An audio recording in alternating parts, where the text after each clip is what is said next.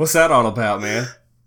Man, I got to give us a shout out to our one person that has downloaded an episode from Vietnam. I saw that the other day and I had to do that. I just had to. Something told me, man, I got to give him a shout out. So, Oh, to start yeah. off our podcast, we're starting it off with a shout out to our one listener at Vietnam. Thank you so much for downloading, and always remember to download more. Oh yeah, man. He will probably never hear it, but hey, maybe somebody else in Vietnam will hear it. Maybe we'll get one more. Yeah. One more turns to two more, two more turns to four more, and so on and so on. Intro. They'll love that. And they said good morning to me specifically. It's just for you, Vietnam, just for you. So yeah, that was cool, man. We had to download from Vietnam. I remember getting on there and seeing that, and I was like, "What is that? Vietnam? Yeah. I wonder if it. Well, you know, it. Well, I guess it doesn't really fly. I don't know what I was going to say, but uh, Mm-hmm. you know, Vietnam's communist, but I guess China is too, and China has like the second. They're like our second number Yeah. one country. You know, or not our second number one country. Obviously, US, Second number one. US is number one, and then China's our number two. yeah, China's blown us up. We've got actually quite a lot of downloads from China through Podbean, so you know, yeah, y'all never know when we might give a shout out to another group of people. So so cool. All right, Holliwood Kole is back with you, and so is Kleerfyre Hear for the H and K video game experience. We are glad you can join us. Uh, today we will be talking about, as you could tell from the thumbnail, Top Gun, Jaws, and Karate Kid. So, a common theme here. Can you guess what it is? I know what it is. I want the listeners to guess. All right. Well, if you guessed they all came out in November 1987, you are correct. Yes. no, they are all 80s movies and they are awesome movies. And probably opinions vary on whether or not these games are actually awesome or not. But I went through and finished Yeah. all of them except for one, which was Top Gun, of course. It's a very tough game. But Mm-hmm. before we get into there, into that, man, what what's been going on? Well, uh, the very first thing I want to bring up and start off with is we have a winner for the Mega Man Pop giveaway. Oh yeah, I want to I give. saw that. I want to give him. Want to give him a shout out, and I'm sorry if I butcher your uh, last name, but you just have to bear with me. Um, his name is Anthony Dastello. I think is Uh, that. I think that think. Diastello, and I, I apologize if I butcher your last name, but got the pop sent out to him on Friday, so he should be getting it either. I'm hoping he gets it around Tuesday, Wednesday, and he should be sending us a picture. He's actually a Mega Man collector. He actually has a collection of Mega Man figurines, and so he's really excited to get that added into his collection. So Yeah, I saw that man. He's a big Mega Man collector, uh, so that's perfect. We the perfect guy that seems like that Mm-hmm. uh, actually likes this kind of stuff, so he'll appreciate it. And I'm Yeah, glad. and he- appreciate he you actually- playing, he- Anthony. Yeah, he actually found our podcast on a random lookup of podcasts for Mega Man podcasts. So Oh yeah, you know, cool. he, he fa- fa- found us by looking up Mega Man podcasts. So, um, congratulations, Anthony. I hope you enjoy the pop. It's on its way. So, Cool. And while we're talking about contest, uh, the uh, NES mini contest is still going. This is the last episode before we will reveal the winner on the next episode. Uh, so I'll go ahead and drop the uh, the uh, word, which will be Goose. goose. Right on, goose. And uh, so goose is the final word. So just so you know, you can still play. It's still plenty of time to play. All you have to do. This is the fourth podcast. The one before this has a word. The one before that one has a word, and the one before those two also has a word. You can give me all four of those at once, or however, you can still use those words to give yourself an entry into the contest. Also, remember if you like us, Facebook, uh, Twitter, Instagram, and Podbean as a follow. That's a times two multiplier for each, giving you a t- eight times multiplier. There is only one guy that has all four of them liked, um, and there's a couple people have three uh, of them liked, but uh, the one that has all four has not given us all the words. So if you do, they will come. Uh, they will uh, obviously add up a lot. You can tell when I do the spreadsheet. People are entering now, so that's great. But you can still still be uh, you know You still got a chance to win. yeah you still get a chance to win uh, so whatever you want to uh, enter there so just do that and uh, we'll put you in there. Remember, the guy that won the SNES Mini only entered the contest one entry for the last contest. Yep. It only takes one to get this. He didn't even remember he entered So- it either. That's what's kind of. Didn't even know.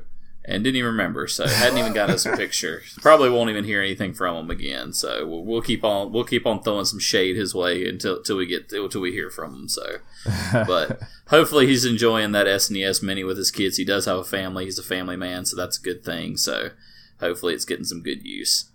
All right. So, man, I got to tell you, dude, I was back in Mississippi this past weekend. Yep, I wish I could have called up caught up with you, but between a sick kid and everything, just Oh, yeah, dude. Wasn't gonna make to- it up that way. You know, when I go back, it's just so hard to catch up with everybody. Um, oh, I know. you know, like people, hey, come by or whatever, come to Jackson, or you know, you just you just can't do it. You just don't have enough time. But anyway, before I even go into what what we did there, so I met a lot of people, or I didn't meet a lot. I saw, saw a lot of people that I used to grew up with or grew up with, and um, got a lot of t- got to talking about some things. Man, it's pretty fun to just kind of hang out, and then inevitably, Yeah.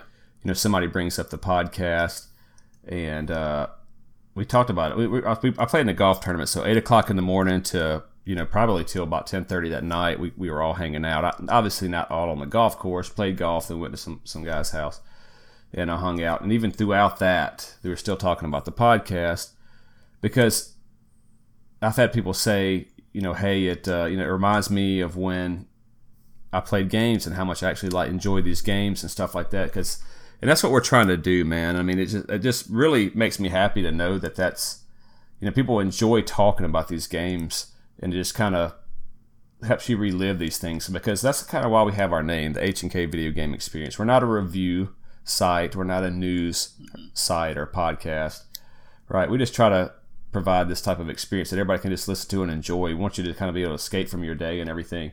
And it's a great sign and it's a great thing when people can really just just let it all out or whatever. Just kind of talk about these games games with you. Yeah. When I was over there in uh, Destin with Dre and, and uh, Uncle Martin, you know, we're talking about uh, we're just going out to see them. I hadn't seen them in forever. They started talking about the game, so it's a it's a common thing. I mean, the whole table was talking about video games. Half of them hadn't played them since they were you know eight years Yeah. old, and uh, and so they they just relived that. So man, that's great. That's just, that's what we're trying to go for, man. We appreciate hope appreciate you guys and glad that you're enjoying it.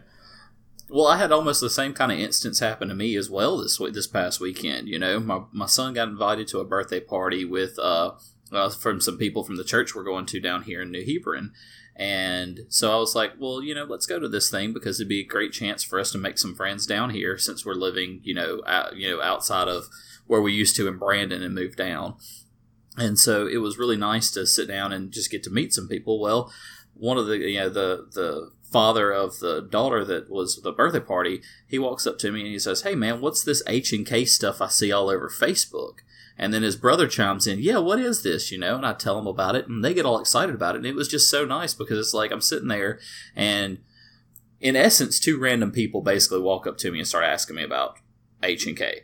And so that's great. You know, it's great to have that. It gives me a, ener- a re-energization of doing this podcast, and uh, finally, you know, it, it, it, I'm getting to see the, you know, some of the fruits of our labor. You know, which is really great because we want to get that connection to people. We want to have them ha- have that re-energize, re-energize them in.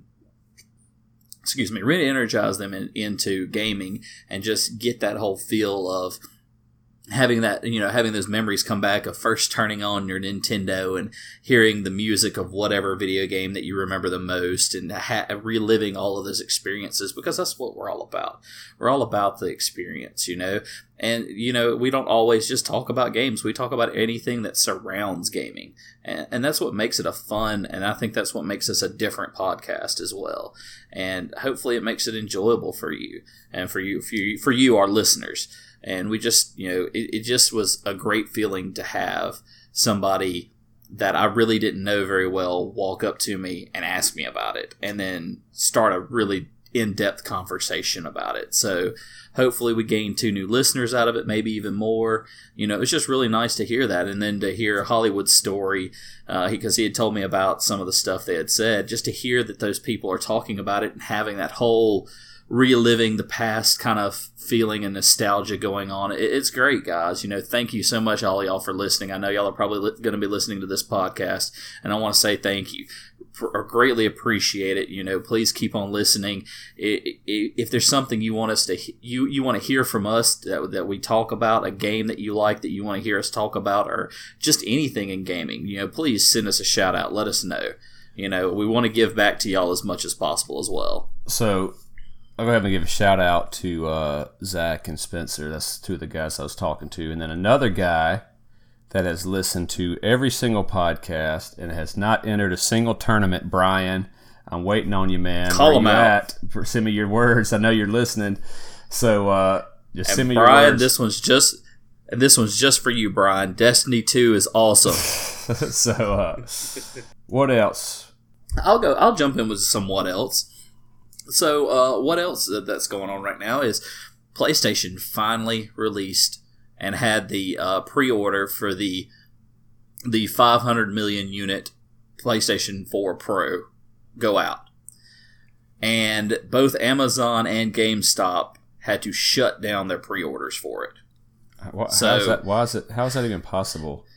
Because they had fifty thousand. That's all they were going to sell, and they capped. Yeah they hit that both of them okay, hit their so allotments super quick. Shut it down. Yeah, yeah. Well, they had to shut the sites down because usually sometimes they leave the pre-order sites up just to still say it's oh, sold out or whatever. But because they were getting so many hits to the pre-order sites, they had to shut the sites down even, you know, as well too. So it, it's it was pretty crazy. It sold out really quick, and now if you really want one, you can go to eBay, get one from a private seller for eighteen hundred dollars. So Holliwood yep. Kole right here called it. He said they were going to sell for fifteen hundred dollars or more, and the first one hit the aftermarket for eighteen hundred and eighty dollars. Here's the sad so, thing, man. I guarantee fifty thousand. I'm gonna guess, dude. Ninety five percent are resellers. That's sad, dude.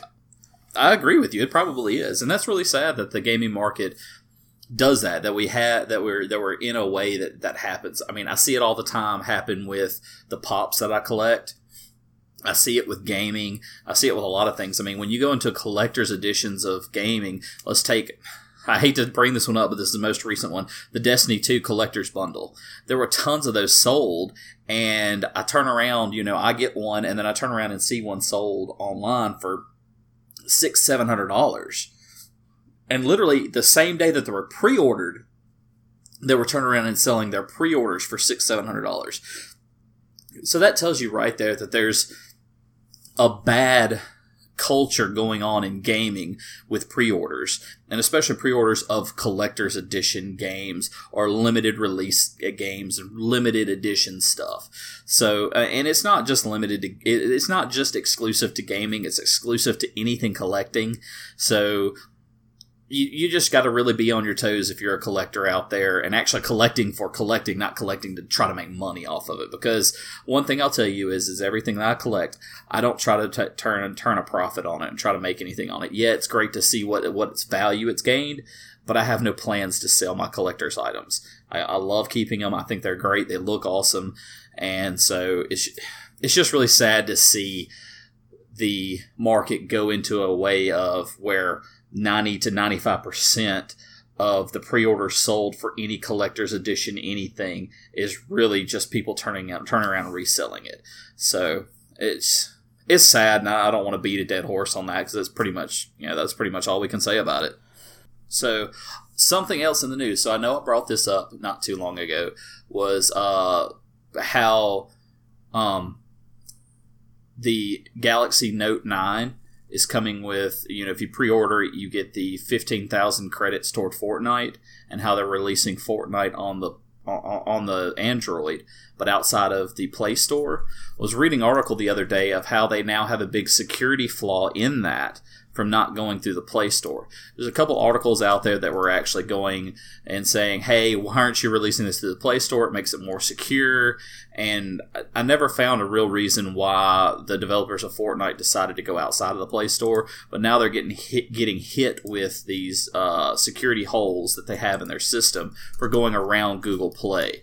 So, um, if you're interested in internet security, um, anything like that, go go look up the Fortnite security issue with Android, and it, will be an inter- a couple interesting reads there. I'm not going to go into details because that gets really in the technical geeky side of stuff, and I don't want to you know bore y'all with all of that. But it's really interesting that you know they were like all excited and all pumping it up. They even had the whole thing with uh, the the Galaxy Note Nine, you get if you one of your pre order bonuses can be fifteen thousand V bucks is what they call them in Fortnite, and now they have this whole security hole, and it looks like it might not be get, getting released when they were expecting to release it. So go check it out and go see that. But you know, just goes to show you that going around some of the features that are built into operating systems is not always the smartest thing to do.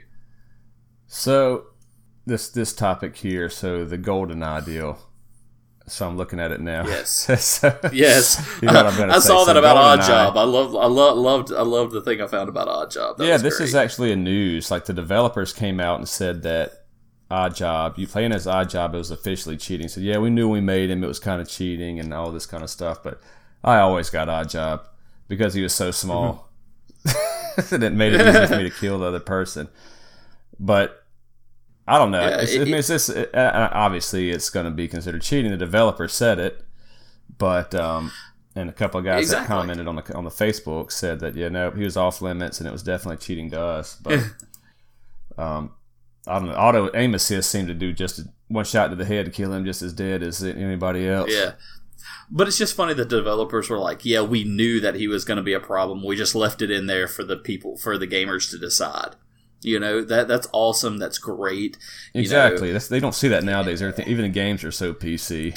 It's got to be. Yeah. Now fair. they're like. Now they're like. They're now like. Oh my God, we've got a problem. Let's shut it down. You know, if if this would have if GoldenEye would have been released in today today, then they would have shut the game down for you know the multiplayer part of the game down for X number of days or weeks until they fixed the whole odd job issue, or they would have pulled odd job out of it completely. And you know, I like the fact that the developers came out and said, you know, I know it's just recent that they've come out and said it, but the fact that they came out and said, yeah, we knew it was an issue, but we left it in there because we wanted the gamers to decide, that's great because it should be up to the gamers. We pay for the game. If there's a bug in it, so what? You know, as long as it's not game breaking, which Oddjob wasn't game breaking, you could kill Oddjob. I know Holliwood died as Oddjob a few times. It was probably less than some of the others because he was tougher to shoot. But you know, it wasn't something that was game breaking. And leave it in there. It's not that bad. You know, Oddjob is shorter, so it should be harder to shoot a shorter person. You know, you should have to aim down versus aiming, uh, you know, aiming level and all that. You know, and it should be a challenge. And to me, I didn't look at it too much as a challenge, uh, too much as cheating. I looked at it as more of a challenge. So now I have a challenge to kill this person that's playing Oddjob, not, oh my god, you're cheating, you're using Oddjob. So. Well, you know why they allowed it in, right? And they don't they wouldn't allow it these days is because it's a lot easier to slap somebody's neck that's sitting right beside you than across the, the country on the internet. Because you're gonna have to deal well, with the consequences. You pick odd job face to face with somebody that's not online so. Well think about it. I mean you got these people that rage so bad that they do the do the, do what's called swatting you know where they call a you know, call call and say that somebody's in this house with oh, a yes. gun or whatever, and, do, and does that. So you would have this all, all this kind of crap like that that happens because gamers are get too butt hurt and can't just take a defeat. If you lose, you lose. Learn from it and get better. That's how you get better. You get better by losing. If you're always winning, you never get better. You're stale until somebody comes by and beats you. And when somebody comes by and beats you at that level, then you're like, oh my god, you know, you, you automatically assume they're cheating. So, you know, learn to lose, learn to learn from the losing, and get better from the losing because that's the only way you get better in gaming is by playing it over and over and over again, you know, and just. You're gonna get me off in a tangent yes. on that, so I got to stop on that. So, it's your free but, lesson in gaming from the H and K video game experience. so, something else I want to bring up too uh, was uh, so um, Ubisoft has decided not to put out a new Assassin's Creed in 2019. That doesn't mean that they're not putting out Odyssey. They're putting out Odyssey, but what they're doing is is they're giving Odyssey more time to grow as a game. Because if I'm not mistaken, Assassin's Creed Origins came out in 2017, and then you had Assassin's Creed Odyssey that's coming out this year. They didn't want to stack another one after that, and they don't want to start a trend of doing that. And I think it's a smart move because Origins was a great game. I, I loved it. I, I love playing it. I still play it some a little bit here and there, and I, I feel like they're kind of you know they kind of you know overshadowed with the idea of another one coming out in 2018 because everybody heard that when they were playing uh, playing uh, Origins. So I think giving a game time to breathe and grow and become more of what it should be is a good a good idea and a good thing. So I just wanted to give Ubisoft a little bit of props for actually letting a game grow and becoming more than just oh well let's move on to the next thing because we see too many of these companies now that okay, this made me this made me X amount of money. I, I, got enough out of it. Let's go bleed the next turnip. You know, it's just it's just too much of that cycle of trying to put things out too much and too quickly, and not giving a game time to resonate with the players and the player base. You know, you end up not. Some people don't play the game until later on in the lifespan of the game, and in doing that it can kind of you know not make it as fun to play because people move on to the next one so and especially with all these games being a lot of social games i know that assassin's creed origins isn't i know it's a solo game but people like to talk about it people like to uh, you know say hey i did this in this game and if you're talking to somebody about it and they played it a year ago they're like yeah i moved on from that and they're just kind of going to blow you off and not really want to talk to you about it so all right, cool. So check this out. I read today. So not we not to get too deep into all of this, but um, microtransactions themselves. Um, Miyamoto has come out officially and stated uh, essentially a warning to developers saying, "Be careful developing for these microtransactions," and saying you know develop good content in games at a fixed price and, to, and that to, will be better off. it will be a better business model in the long run. And Nintendo's been in the game longer than all of them, um, so I think they should heed his words. Which we it's essentially what we've been saying forever. And so uh, it's the same type of thing. So he's warning the the gamers, uh, game developers like that, because even EA uh, and Ubisoft, which you're talking about, uh, I think they're one of them. EA, Ubisoft, and even the heartbreaker Square Enix now wants to offer games as a service instead of are they kind of moving that that way instead of just as a product like hey here's the game you bought it you get it it's yours they're going to release a game like um, anthem or destiny or um, uh, what's the what's the name of that game De- uh, the division to where yep. or even like a grand theft auto 5 great game but they want you to, to uh, you know release it and constantly just do DLCs for it, and you know it's just you buy one big game and you just keeps milking you for money every little by little. Um, so Nintendo has warned against that. So my prediction in the future is almost going to be two separate things. If they if it does go on for the games as a service from some companies, Nintendo stays true to their original business model. Uh, it's going to be like two different things. It's going to be like cell phones versus you know the, the games as a service on console and then the console games. That's my prediction. Uh, but I'm glad that he's finally stepped up and said that. And one of the main reasons is that if you're trying to, he didn't want you to focus, Miyamoto didn't want his team focusing too much on how to milk money as opposed to, hey, it's a, he literally said, a comfortable environment to develop games so that you can focus on the game. So that's, I think that's wise advice from the man himself. Well, look at it back in the day. What made us go back and get another game? It was fun factor. If you put enough fun factor into your games, you're going to have people coming back to game after game after game. I mean, the Mario series, the Sonic series, look at all these games. They have such great fun factor to them, and people kept on going back to them. I mean, Mario got so expansive when you go outside of just Mario. You got Mario, Mario Kart, Mario Party, Mario Tennis. I mean, just Mario Golf. I mean, you just expanded into such this you know whole ecosystem of Mario, and it was a fun factor involved with it. You know, Nintendo did a great job with that, and they didn't make you buy junk to go around with it. You know, you didn't have to buy these add-ons or whatever to continue playing the game. You didn't have to have these DLCs. You didn't have to have all that. Now, granted, a lot of that was before DLCs and everything, but even so, with the Mario's now, they don't have DLCs to them. They don't have all this junk to add into them. they're just a great standalone game. It's like here, play it and enjoy it and have fun with it, and it's great. You know, so I, I really like that stance that Nintendo's Nintendo's trying to take. All right, cool. Well, let's get into the uh, games themselves that we're here to talk about today. Top Gun.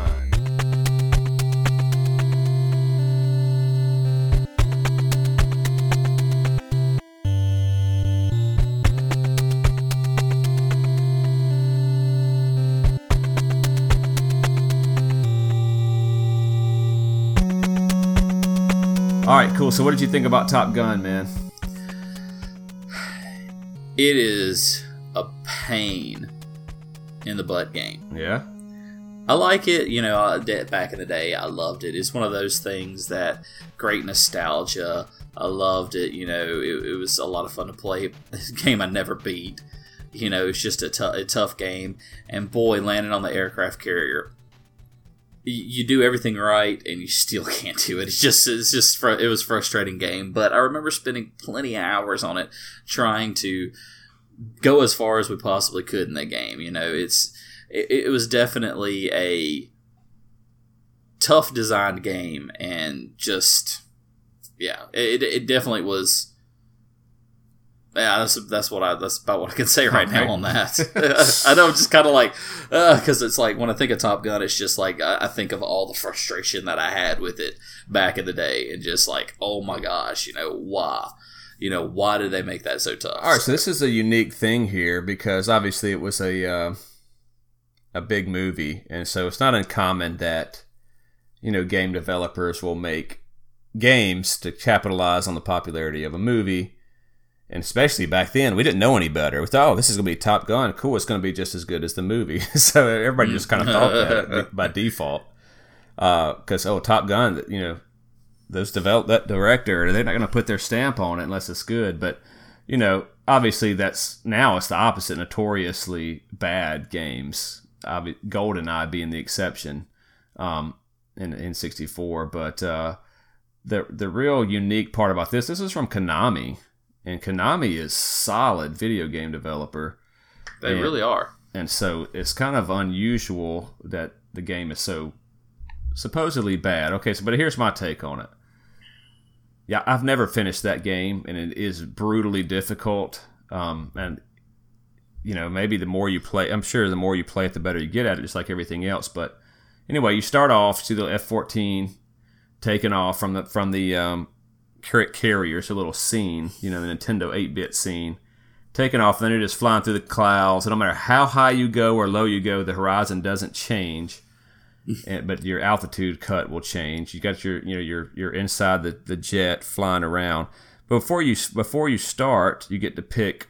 Uh, you automatically have your gun with unlimited ammo. You got a gas gauge that will constantly drain your fuel, and you get to pick um, four or, three different missiles, and um, so the the AIM nine Sidewinder, AIM seven Sparrow, and the AIM fifty four Phoenix can be attached.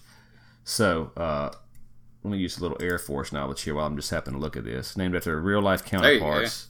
Okay, the uh, every one of those are semi-active radar missiles, with the exception of the nine is an IR missile you know, it didn't really matter. That's an infrared missile versus semi-active radar. And I don't know what that 50, 54 Phoenix is. So yeah, semi-active. The difference is that uh, semi-active radar missile, the fighter pilot has to keep his radar on the target when he fires the missile. So you got the missile uh, radar on the target and your cockpit radar on the target through the entire engagement. I, what we have nowadays is active radar, is where you just fire it and the, the, radar can seek it out itself. That's on the miss on the uh, missile. The, the, pilot doesn't have to keep the bad guy in the radar. Anyway, just for you military guys out there. Uh, but anyway, back to the gaming part of it. The nine, uh, the it's like forty. You get forty or twenty or ten missiles when you start. Mm-hmm. Like, why would you not pick forty?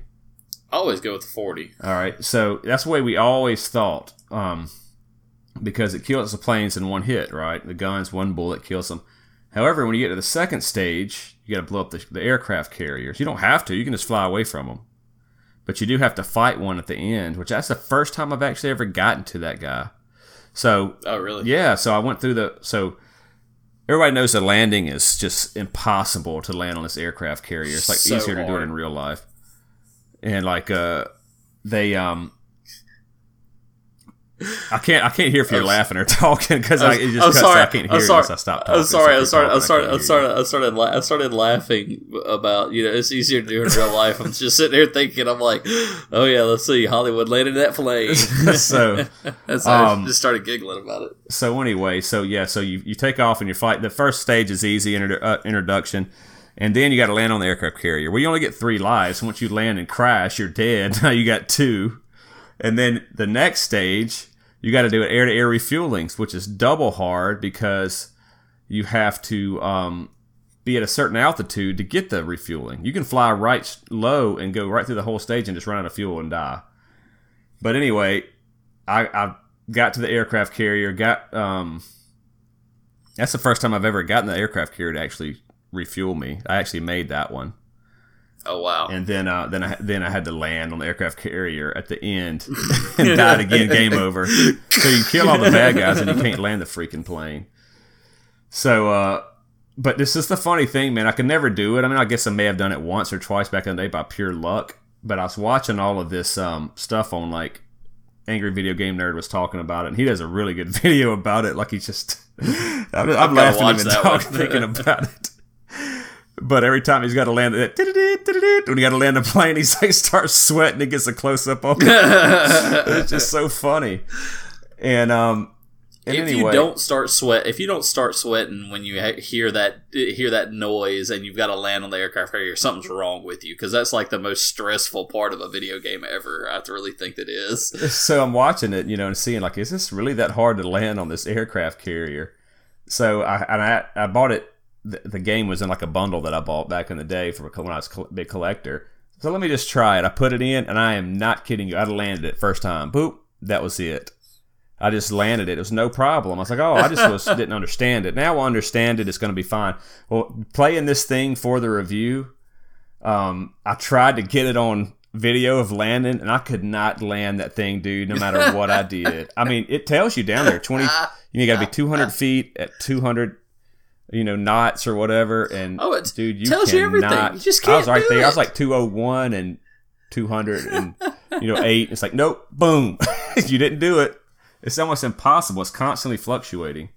it's got to be perfect. It's like the only game that like like makes you be like dead on precise perfect. I think the algorithm that they got writ- written in the back says 200. If it's 201, you're dead. If it's 20, you know, if it's 199, you're dead. You know, basically it's got to be just those dead on numbers. It's just crazy, you know. Well, it's I've- almost I've like- never experienced anything that tough. It's almost like you got to be going, you know, two hundred.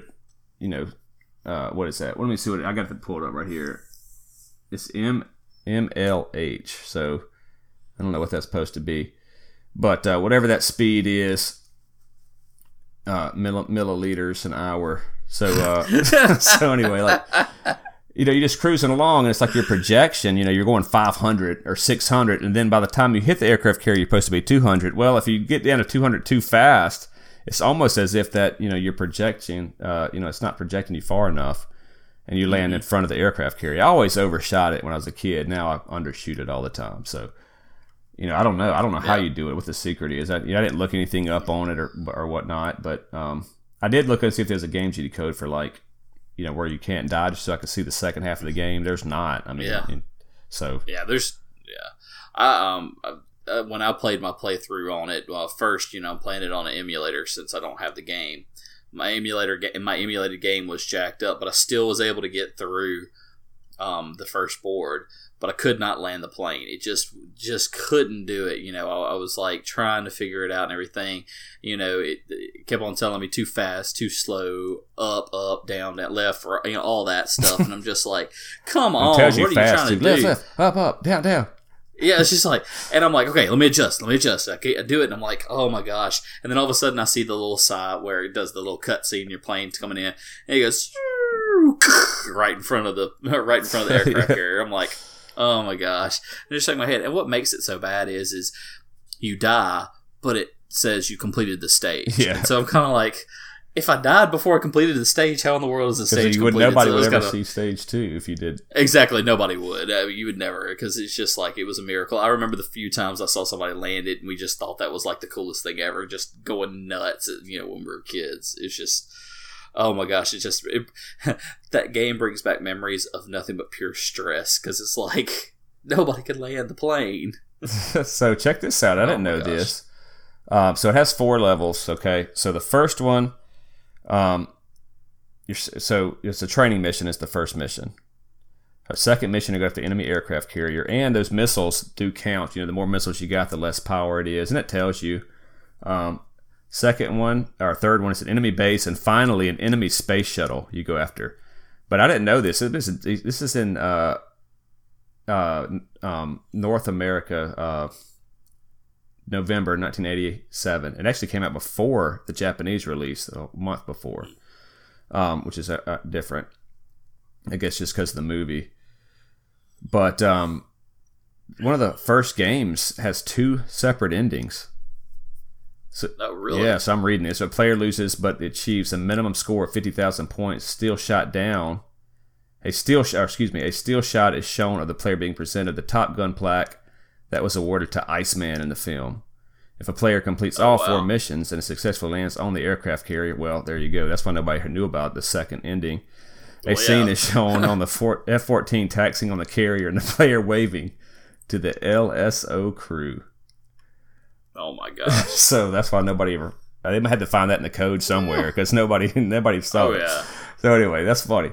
But I actually kind of enjoyed the game the second time through. It's kind of a little, it's kind of a fun challenge, and the reason that it's kind of a fun challenge is because even if you die, you die three times, you start over. It doesn't take long to get back to where you were. You get another chance to land on the on the aircraft carrier and all this. For a Nintendo game, I think it gets a bad rap. And I mean, I if you would have asked me this before I played it again, I would have been like, dude, that game's garbage, dude. But now I'm not so sure. I kind of like it.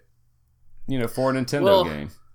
Well, I'm, I mean, I'm, I'm not kind of the same. I guess I am the same way because it's like, you know, before before we even decided to do this, and if you would have asked me, so what do you feel about Top Gun? I'd have been like, man, just throw the cartridge in the garbage, walk away, burn it, melt it, whatever, because it's just terrible, you know, because it's just so frustrating.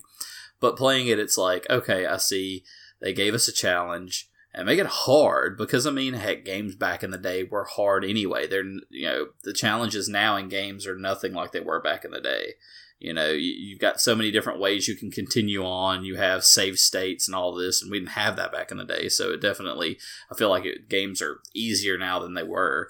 But it, it was kind of fun, you know, because I, I kicks in and you have the reminiscing and you have the memories of being so frustrated wanting to chunk a controller and all that and just you know even though they're stressful memories it still was like that that piece of childhood coming back and so i guess that's why it makes it fun and i, I guess it is a i think it is an overlooked game as far as hey this actually can be a fun game if done right you know um, I didn't realize it only had four boards. I never got past the second board. You know, I could get the second board, never got past it because I just always would die on it, get frustrated, turn it off, and start playing Mario or something else because it was just that that one just frustrated the mess out of me. But I mean, overall, yeah, I mean, I think it, it's it's got its place in Nintendo's history is definitely a interesting game. So I just like trying to land the, on the aircraft carrier, man. That's my favorite part about the game. I, it was so much fun to just to try to I it. liked it and hated it at the same time because it's just so frustrating. It's just like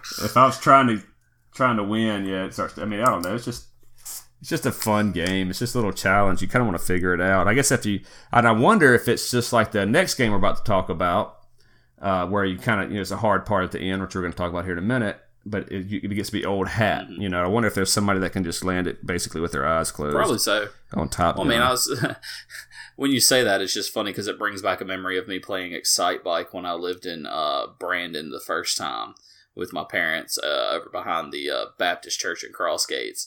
Um, the, my next door neighbor had Excite Bike, and one of the challenges were like, let's just play it, you know. And somebody started talking to me from outside of the room, and I turn my back on the game and I'm playing, and I'm actually going through the entire board on Excite Bike without looking at it.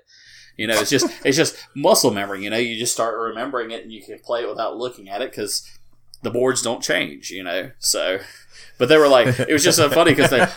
I like how you're not looking at the the, the microphone. Oh yeah, I have to. I, I, have to. I have to do that because it's just it just it just you got you gotta you gotta mimic it. You know, look back there. You know, so but it's just it's just funny because it's like you know when you hear people you know when you hear when I hear you say that you know you know, basically landing blindfolded it just always remind, reminds me of that Excitebike moment when I actually won a race not looking at the game. So that was just kind of it was just kind of funny. All I had to do was just push A, though. Uh, they didn't know that. On Excitebike, it's just a straightaway. Know that. All right, I'm messing with you, man. All right, cool. Next game.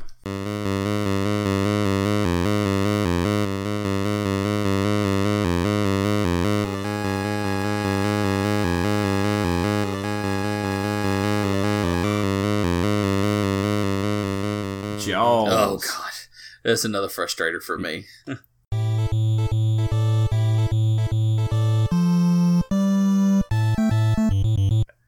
I, it's one of my. Uh, I like this game. I'll go back to it every so often and, and finish it or play it. It's just it's a pretty fun game. This one, this one is probably my favorite out of the Okay. three that we're going to talk about. Something that you don't know because I've never told you this. about. Uh, Jaws was my very first game on Nintendo to own.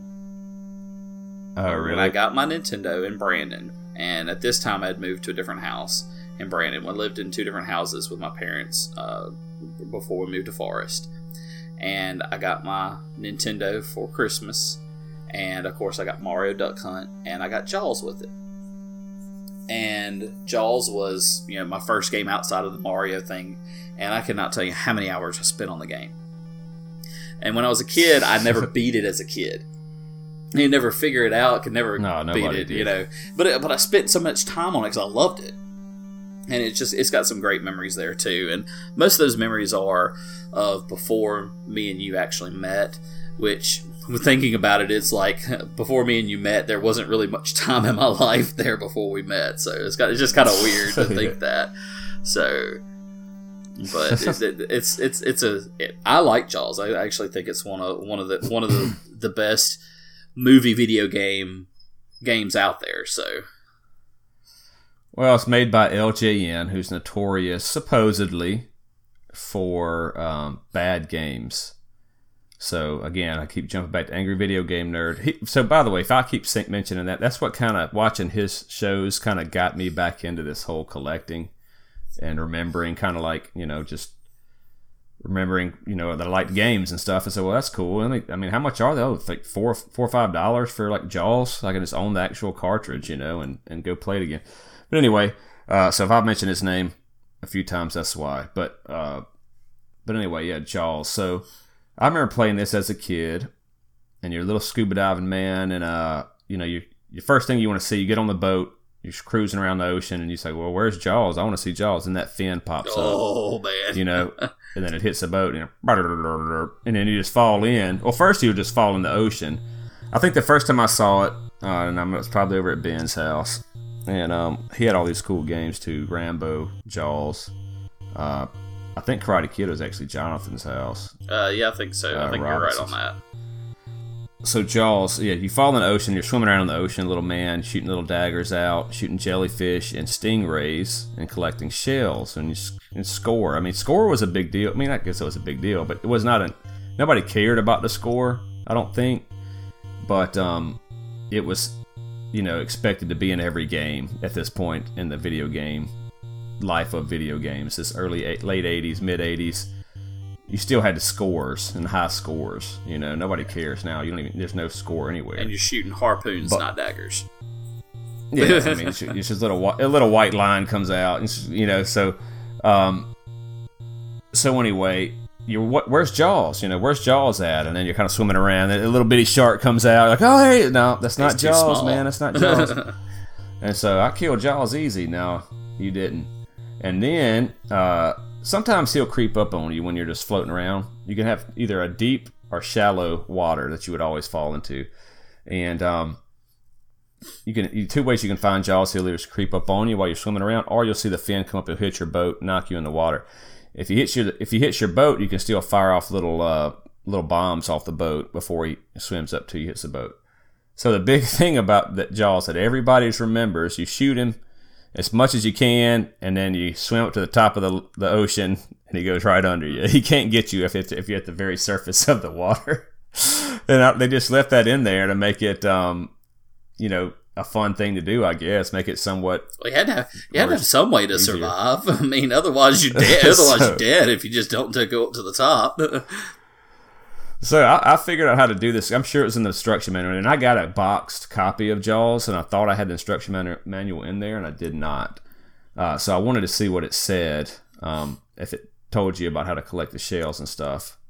And uh, but anyway, you collect the shells, and then you go over to the port, and everybody kind of did this. You collect, collected six shells or whatever. Go to the next port. It's a small little place you can go to. There's two ports. You just go from one to the other, and um, you can go all the way across it without getting hit sometimes. But anyway, you go into the port, you get a little tracker. It tracks Jaws. It beeps every time Jaws is near, and you think, "Oh, this is awesome." And um, it really doesn't really matter if you you know if you hear it or not. You still can get just as good a chance to get away from him as if it wasn't beeping. It just kind of adds to, adds to the suspense, I guess.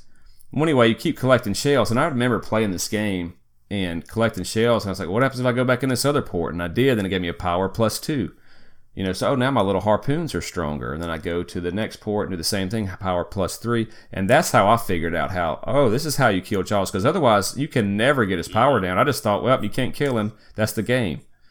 You know, or, or you just like, well, I don't, I don't know how to kill him. So nobody, you know, you didn't, remember this, we didn't care about, you cared about it, but it was not uncommon to not finish a game at all oh, back oh, yeah. in the day. Very, very common. You to, just get it and go, yeah. Yeah, you just threw it. That's where I'm just at. Threw it, you just threw it off in your collection and say, "Oh, well, maybe one day I'll beat it." You know, you just kind of sat there and collected dust until you tried to play it again. So they, you know, that the the little jellyfish just pop up from the bottom and float up, and then stingrays take two shots and kill them. It's, every once in a while they'll drop a shell. And it's random, and a shell could go down to the bottom floor. You're running in danger if you go down there to that bottom floor because a jellyfish could pop up at random. It's all random where it pops up, and they just go straight to the surface a shark, a little shark will come out, shoot him a few times. He always drops a shell.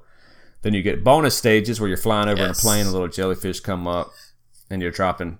I remember we used to get all of those jellyfish. I don't know how that we used to do that. So because I could, I loved that game. That's that's the you know I never beat Jaws, but I always strived to get to play that game because I loved playing that game. So basically, it was um same like the challenge stage in Galaga if you remember that game and the jellyfish just kind of swam in the pot pattern uh, in, the water like that, and your plane's just coming overhead, and you're just bombing them back and forth.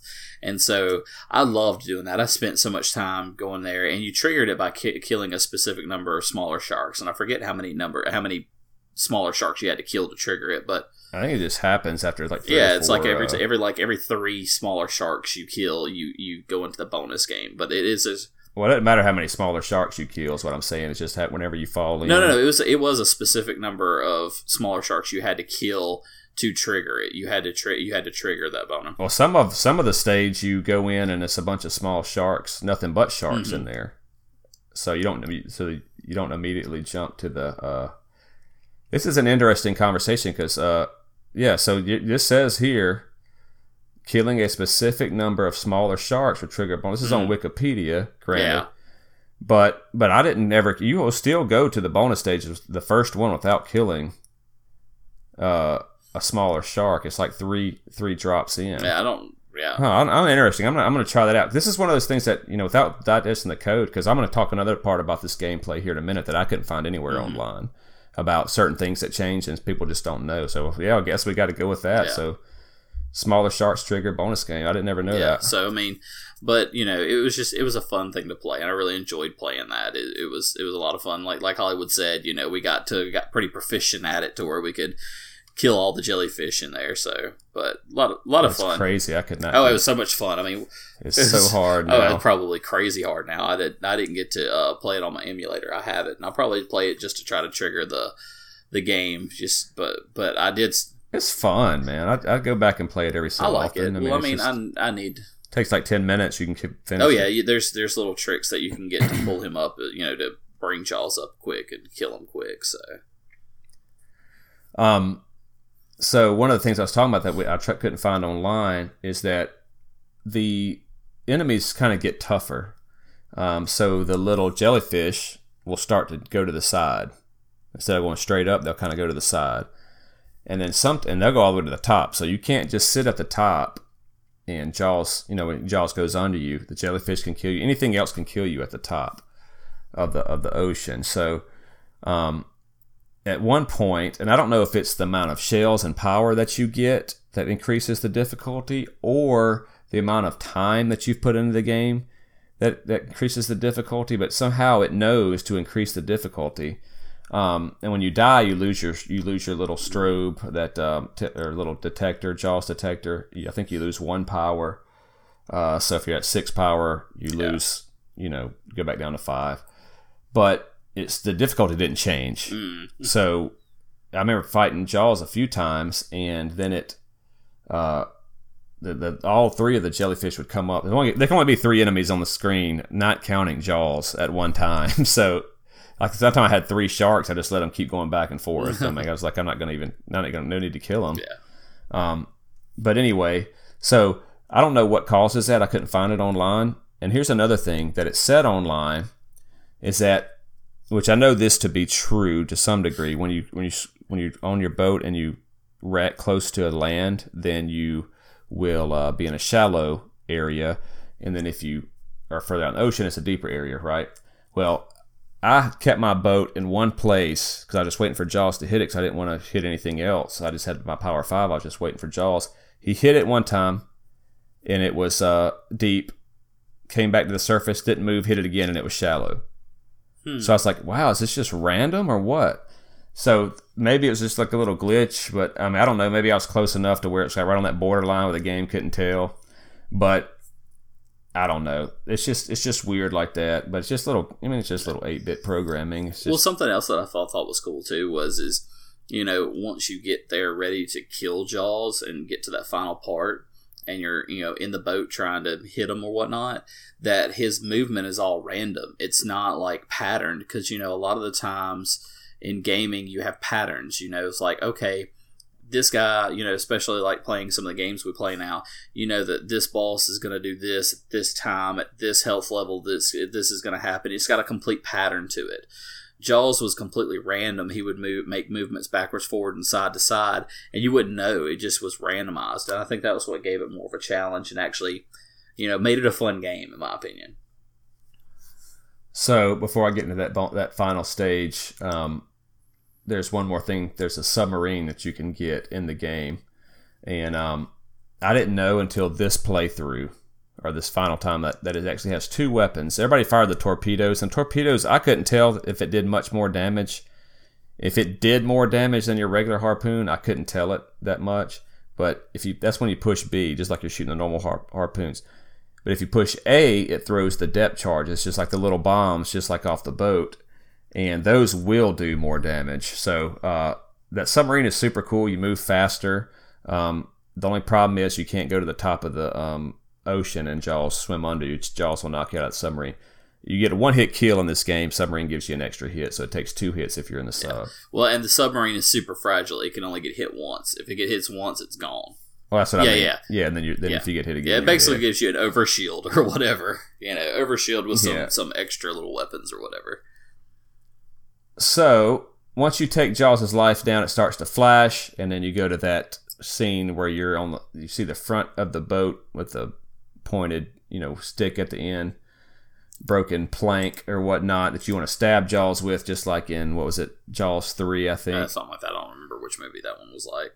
I don't either. I'm completely guessing. if I remember, I remember the scene, but I think it's three. But um, but anyway, so it is random. He just comes down way back in the back, and you see the little fin coming at you, and you got to push the strobe. You get three strobes. If you do all your shells and you're back and forth, your power will go up to something. I don't know what it is, maybe nine. I don't remember. I'm guessing on that. And then you start getting more strobes, up to nine strobes. Uh, so once you push the strobe, you use one. He jumps out of the water. You try to stab him with your boat, and it's a timing thing. It's this is uh, I read online that people do it like it's you know nothing to it after they get used to it, but I tried a handful, a bunch of times, and I couldn't get it to happen. And then I finally got it to happen. Um, and then it says the end, and your plane flies yeah. off, and you're like, well, okay, cool. This is one of the So, most, an- glad I did it. It was a big deal back in the day. I remember because nobody beat but Jaws. it's one of the most anticlimactic Um, endings of a game. At the end, your plane flies off. Yeah. You know, it's just, it's not like okay, well, anybody cheering Yeah, me? I mean, you don't, you, you don't even get a plaque. You know. Yeah, I saved all these lives. But no, they, um, you know, back then that we talked about before, you were the only one to see that. Mhm. You know, so they didn't have, you know, YouTube and all that to see the ending. You just you had to see it. So you've seen it. I, I beat Jaws. I've seen the ending. What really? You know, you got to come spend the night. Bring your Jaws Oh, yeah. so I can see it. It's a big deal. So, anything else about Jaws? Uh, that's that's about it. All right, cool. We'll move on to the final game. It was my favorite one back in the day of the three, the Karate Kid.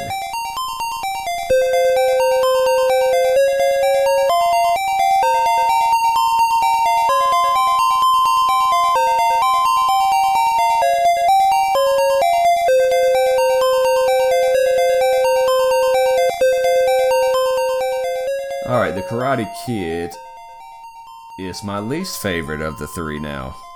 Really? Yeah.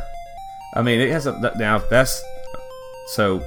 I'll say it this way: it's my least favorite of the ones of the three that I played this during this playthrough. Mm-hmm. Uh, I didn't enjoy it as much as the other ones, and I went straight through it. I've I've, I've finished it before. Um, yeah.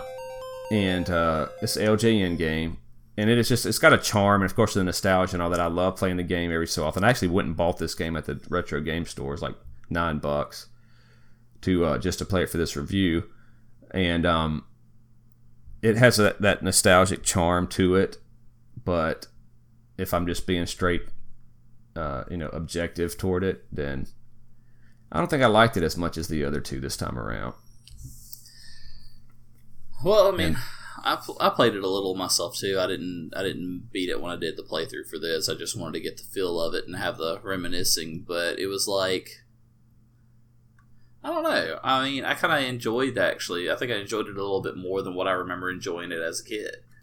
Um, I, I, think it I think it was actually kind of fun. So Yeah, I'm not sure there's a lot of people. I'm not saying it's not fun. I, I'm just saying Yeah. the uh, I didn't enjoy it as much as the other two this time. And again, if you would have asked me which one do you think you're gonna like, uh, the order would have been Karate Kid, Jaws, and Top Gun. And right now it's Jaws, Top Gun, Karate Kid. mhm. Um, after this playthrough, this just making it. You know, who knows why? I don't know why. I probably would whatever have said, mood I was feeling while I was playing them. probably would have said the same order too before the before this podcast is you know Karate Kid, Jaws, and uh, Top Gun. But I actually would probably put um, heck, I'd probably still keep Karate Kid up there. Heck, I'd probably even still keep the same order. Actually, Yeah. that's just kind of me. You know, I actually you know kind of enjoyed that. So Well, four stages on this one. So Daniel LaRusso, of course, fighting, fighting in the All Valley Karate Tournament from the first Karate Kid. And you just go up and just kick them. Pop, pop, pop. That's all you do. Push forward and kick. just kick. You're gonna get oh, through oh yeah, just kick. so it's just, just rocking them. Oh yeah, it was so funny because I sit there playing it, you know, doing my playthrough. I'm like, oh yeah, I remember this. Just kick, just kick. Ha. Move forward and kick. pop, pop. You just, that's just bouncing them. Poof, poof. They just don't even hit the ground. and you hear that Yep. every time they bump into each other. All right, level two. He's going through Okinawa now from part two, Karate Kid Part Two, and uh, so I gotta say though that the biggest. I don't know if I want to get into. I'll get into this part in a second, but you're bouncing around. You know, if you touch something, it throws you across. You know, pushes you back Yeah. left or right if you bump into them. So you're bumping into them and it throws you back. But and the people tend to like, oh, I'm getting destroyed, but it really didn't even hurt your life. There's no, life that is hurt just by bumping into somebody. They got to kick you or punch you or whatever. It looks like it's taking life away from you because the way you react the exact same way. But um, anyway, you're running through there. Um, you get the C and D symbols for crane kick and drum punches, right? Because the crane kick is the you know it's a little bit more powerful kick. The drum punch is a little bit more powerful. I like the way they did that, but man, the overall controls of this game are complete trash. If Oh, you- it, it definitely Oh, trash controls. Uh, I'll, I'll, I'll, agree with you on that. that's um, what killed it for me It, it was definitely on, complete on trash. But um, I mean, my whole thing of the stress of not being able to land the plane on the stupid deck is what you know Yeah, what, what just- is, is what makes this game better for me because I actually can get through this game versus you know not being able to finish a game. So Yeah, but it's um, just different challenge. it is. Um, you know, I like the game because I actually liked all the little side quest things that you did on this or the side missions. Well, They- before you get into that, hold on. I got to talk about this controls for a second and why it's so why it's so frustrating. So, um, so the C and D because crane kicks and drum punches. So, any any game where jump is up is automatically off to a bad start. so, uh, so this Karate Kid is an up jump game. That's a new term. Yeah, It is up jump. Yeah, it's an up jump game. Okay, doesn't seem like that big a deal, but you only got B and A, right? You remember Yeah. how you do a a crane kick? I think it was what them just both of them together, right? No, Or you push kick. B. oh, that's right. Yeah, just how do you do a drum just, punch? You just press A. Push A. As long as you And have, so as long as you've picked up the symbols and you have them, it just does it. yeah, and you don't want to use all your symbols, right? You want to save those for the bosses or uh, Yeah, later on at level four when a guy has a spear, or level three where you where it really picks up. We're going to talk about the typhoon here in a minute. But so how do you keep from using it? If you're pushing forward and kick or jump or B and C, it doesn't use your power up. It doesn't use a C or a D. So the whole time you're playing, just going through the game, you're pushing forward, and you're trying to push B and A to not use your symbols. Well, then you got to push up every so often to jump where you're already pushing forward. The game doesn't recognize up sometimes because you're pushing forward or you didn't push it, you know, good enough. It's just that's what killed me, especially when you get to level three. So you want to save that stuff. I finally just was like, whatever, I'll just use all my crane kicks. And I always usually did that back in the day, just use my crane kicks whenever and save all the drum punches till you get to the bosses. But anyway, so level three, this is when it really ramps up. And now we're going to get into the bonus stages here in a minute. I know you want to talk about the bonus stages. Let Yeah. me just hit these. these Oh, up let's, let's go ahead. Let's, just do that. So level three um, is the typhoon. This is where, as far as I could get back in the day. I mean, I did finish it, but this is like pretty much everybody's first real wall they hit in the game.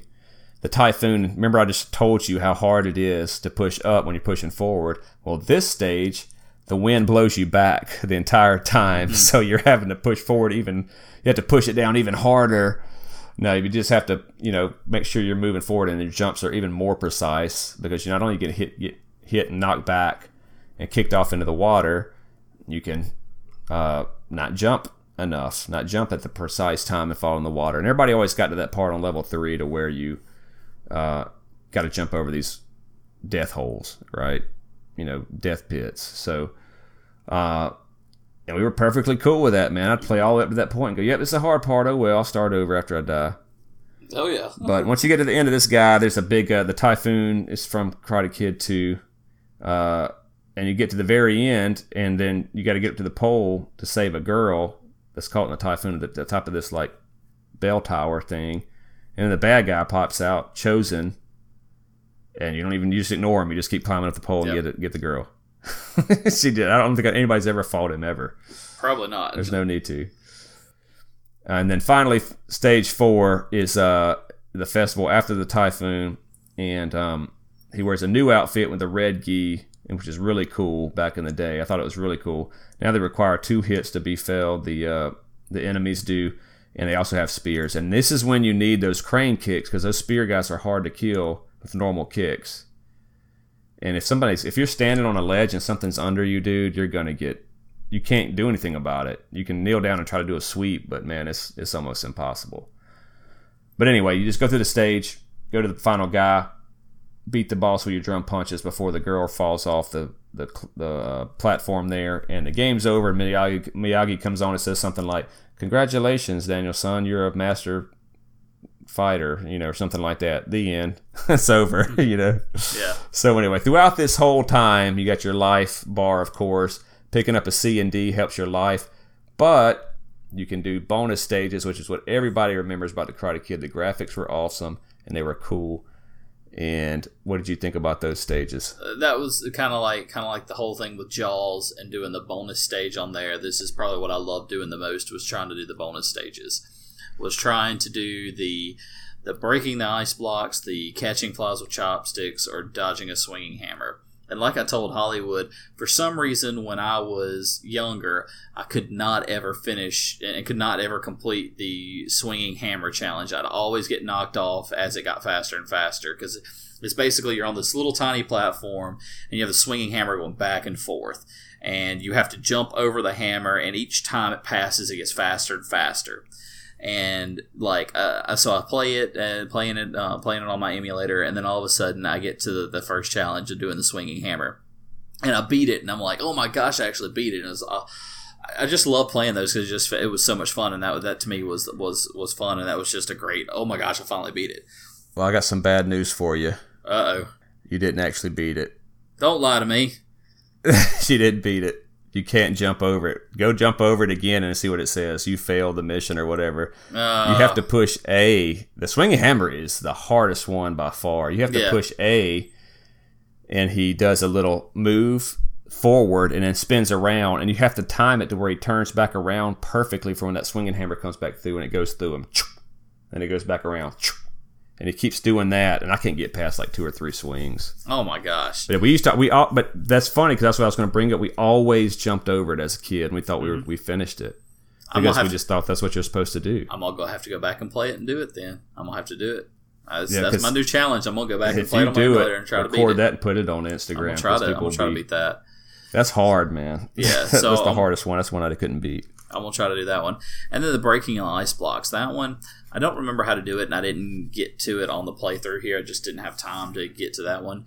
But I remember as a kid, a kid playing it and thinking that that to me that one was the one that I could always complete back then, back in the day, and. Yeah you know that one to me was the easiest one and the catching fly with chopsticks that one was just fun because it's just like okay one of the most iconic scenes from karate kid was when mr miyagi catches the fly with the chopstick and so it's just you know that's that's iconic getting to play that and, I, am glad they put it in there what's funny is is they have that in there and that's from the first movie and this game is basically based on from the end of the first movie throughout the entire second movie so yeah, that, I thought that was uh, it, it's a great nostalgia thing.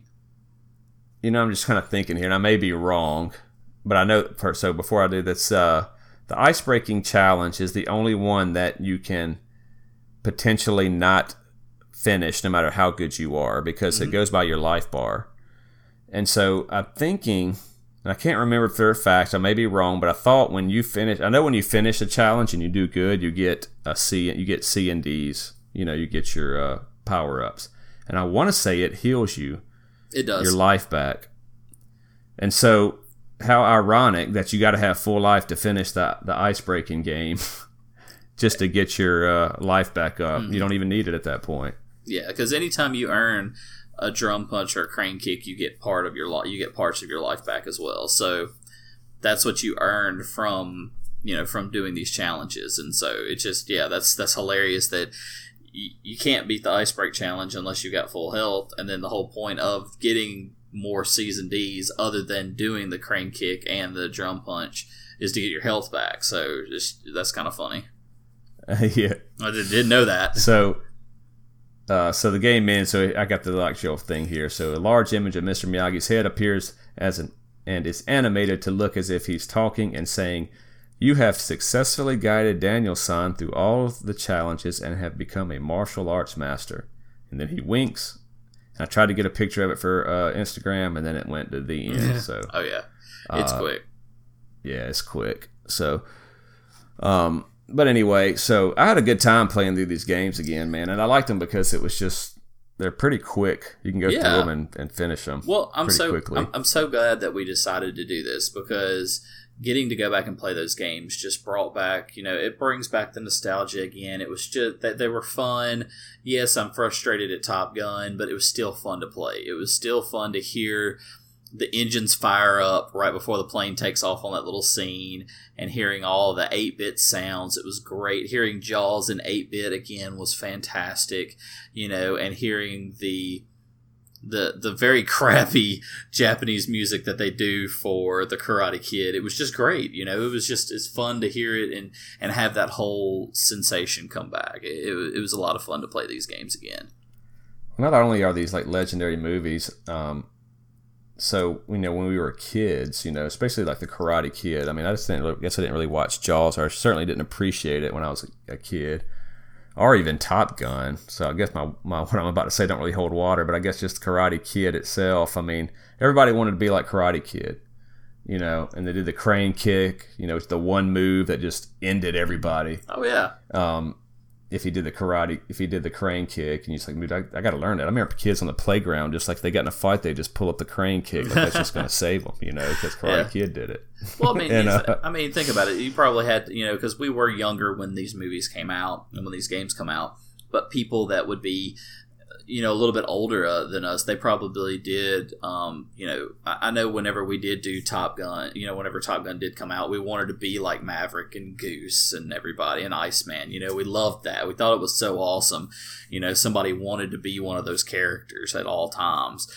And so I really feel like that. I mean, when I play Top Gun, I have that whole, you know, I, I remember the movie and everything come back. I think it's just the way that they designed it is just designed to make you think about all that. And then Jaws, you know, he was the quintessential bad guy fish. You know, he's got the shark coming at this guy, chasing him constantly. You know, you, you've got to save the swimmers. I mean, me and you were both lifeguards at one time, so it's just kind of like one of those things where you know you have that feel of okay, we got to save the people, the swimmers, because Char- Jaws was always attacking the swimmers or attacking something, so attacking some type of people, some people in some some circumstance. So it was just you know another you know be the hero, save the day, and that's kind of how it was with all three of the games. You're put in a position to be the hero and save the day, and I really, I really think that that type of formula of game, especially back then, was a really big popular thing. I mean, especially look at the movies; it's always was centered around even, you know, Jaws is on the edge of a quasi horror movie because of the way that it, it happens. It's a very violent, very gory movie, but you have the hero, the guy that kills Jaws. Top Gun, you have Maverick. He's the one that saves the day eventually. Was Maverick right? Yep. Yeah, you have Maverick that saves the day. I, was- I know I hate to question myself, but I'm a little tired here, a little sleep deprived. I have a son that doesn't like to sleep, so. Um, and then you've got Karate Kid. You know, you're Danielson. I mean, who in the '80s didn't want to be Danielson? You know, and I have to point this out because I love the TV show, and it's really funny if you go back and watch it. And I will post a video on our Facebook page about this. But if you watch these videos and Neil Patrick Harris plays Barney Stinson in How I Met Your Mother, and throughout that throughout that show, his his person that he uh, resonated with was Johnny Lawrence because the Karate Kid, Johnny Lawrence was the Karate Kid in his standards. And he made it out to where Danielson's the bad guy in his mind. It's hilarious. There's some videos on it, and I'll put a video up. Yeah, this guy, the, hearing this guy this. did it, did a story about it, and when you watch it, you're like, oh my god, he really is the bad guy. Danielson really is the bad guy. You know, Johnny Lawrence is just trying to, you know, he's not really that bad of a guy. You know, other than the, one time that he's actually smoking something he shouldn't in the bathroom, he's really not a bad guy. You know, it's really funny to watch that. It's hilarious. I'm going to post it up because I, I laugh about it all the time. My favorite show is How I Met Your Mother. I love that show. And when I watched the, the he does it in about two or three different episodes, and they actually have Johnny. Uh, God, I can't even think of the guy's name that plays Johnny Lawrence. Um, they have him in the show, and they even have uh, God, I can't even think of Danielson's name. Uh, what's his name? Ralph Macchio. Ralph Macchio, and then uh, William Zabka. Is uh William is Zabka Lawrence. is jo- Johnny and Lawrence. Yeah, they have both of them in uh, How I Met Your Mother in a couple of the episodes. It's just hilarious because there's one episode where um, William Zabka is like, somebody finally gets it, finally gets the real point of the Karate Kid. So it just like it just enforces that whole thing. So I need to get Martin Kove on there. Kreese. so I'm That gonna dude is a bad dude. He's a good bad guy. I'm gonna po- I'm gonna post that video up on our uh, Facebook page after the podcast drops, so that way it's not too much of a spoiler about what we talk about on the podcast. But you'll get a good laugh out of the video, and and hopefully you'll enjoy it and have some nostalgia come back too with it. All right, cool. Well, that'll wrap it up. and uh, make sure you guys uh, hit us up on Twitter, uh, Facebook, Instagram, uh, just you know to get the some kind of crazy video game talk going on there. We like to post a lot, and we are always uh, interested in um, hearing what you guys want to hear. So if you have any recommendations for any games that you want to be talked about, or just to uh, if, if we even even if we hadn't played them before, we'll play them and uh, and check them out and give us give you our thoughts. But uh, follow us there uh, just to participate in that, and don't forget to send the word of the day, which was goose, for this episode. That'll wrap up all four of the words, and we will do a uh, a random selection on the next podcast. I'll do it live on the show. What I do is um, just literally go to Google and then put random number, and I'll look at the little uh, Excel spreadsheet. I have one through you know whatever 150. I'll just type a random number. It'll pull up, and then I'll get it. And also, what I do if you, which I guess it doesn't matter, it doesn't increase or decrease your odds, but like uh, you know, some people hit me hit me with the word. I'll give them their votes, and then they'll come back, you know, a week later with a second word, and wherever I'm at in the in the sheet, I'll put uh, a new line for them. So then maybe they got like four, one that's like five through ten or five through nine, and another one that might be like eighteen through twenty-two or something or twenty-one. So, so yeah, so your numbers aren't stacked. So if you yeah, got, don't stack them. So so you've got you, you kind of spread your name out, and that's that's actually pretty good. You get a better chance of hitting a random as well for that. Well, if you hit me with the, uh, if you give me all of them, I'll just load them up. I'll stack them all. I mean, it's still, it seems like it's better, but it's still the odds are you still got you know, twenty and hundred. Exactly, you still you still have the same odds. It's not anything different. It just kind of spreads your you know chances out around in different numbers. That's all it really yeah, it just, does. It just makes you feel better. Oh yeah, well, it makes me feel better. so, well, cool. We appreciate you guys listening, and uh, that's it. Take care. Peace out, Vietnam.